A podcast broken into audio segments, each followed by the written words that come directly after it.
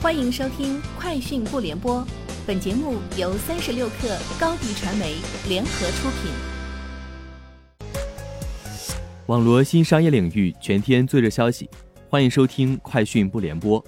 今天是二零二一年三月二十三号。胡润研究院今日发布《二零二一数云胡润中国大消费民企百强榜》。华为以一点一万亿价值成为中国大消费领域价值最高民营企业，美的以五千八百亿元价值位列第二，海天以五千亿元价值位列第三，比亚迪以四千九百亿元价值排名第四，小米以四千六百亿元价值排名第五，未来、农夫山泉、格力、长城、安踏依次进入前十。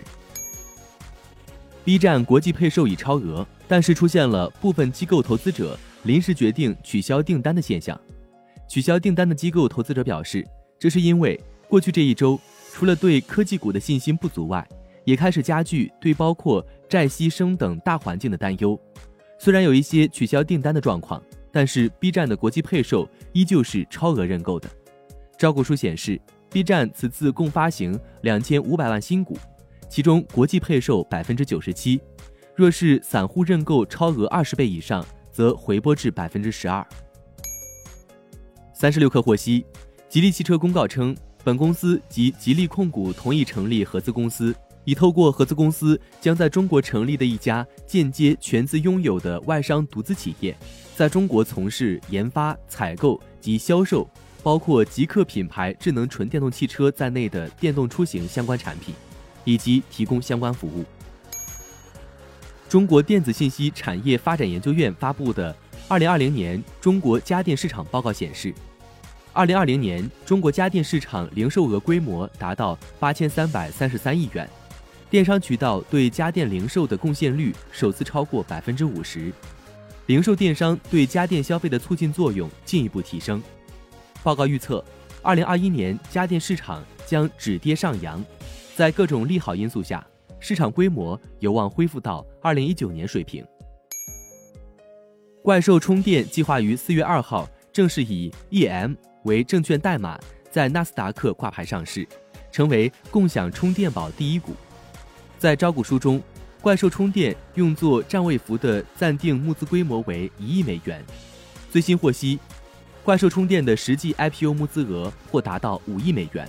将高于早先 IFR 报道的三亿美元。腾讯音乐发布二零二零年第四季度及全年财报，财报显示，二零二零年第四季度，腾讯音乐在线音乐服务收入为二十七点六亿元，同比增长百分之二十九，其中音乐订阅收入为十五点八亿元，同比增长百分之四十一点九，在线音乐付费用户同比大幅增长百分之四十点四，至五千六百万。付费率破百分之九，再创新高。此外，腾讯音乐宣布与华纳音乐续签长期战略合作授权协议，双方将在音乐发行、设立音乐厂牌等方面进一步合作。据报道，三星显示将其 OLED 系列转换为 LTPO，预计将在今年晚些时候供应给苹果。LTPO 显示屏比普通 OLED 显示屏功耗更低。且支持可变的屏幕刷新率，最高可达一百二十赫兹。以上就是今天节目的全部内容，明天见。高迪传媒为广大企业提供新媒体短视频代运营服务，商务合作请关注微信公众号高迪传媒。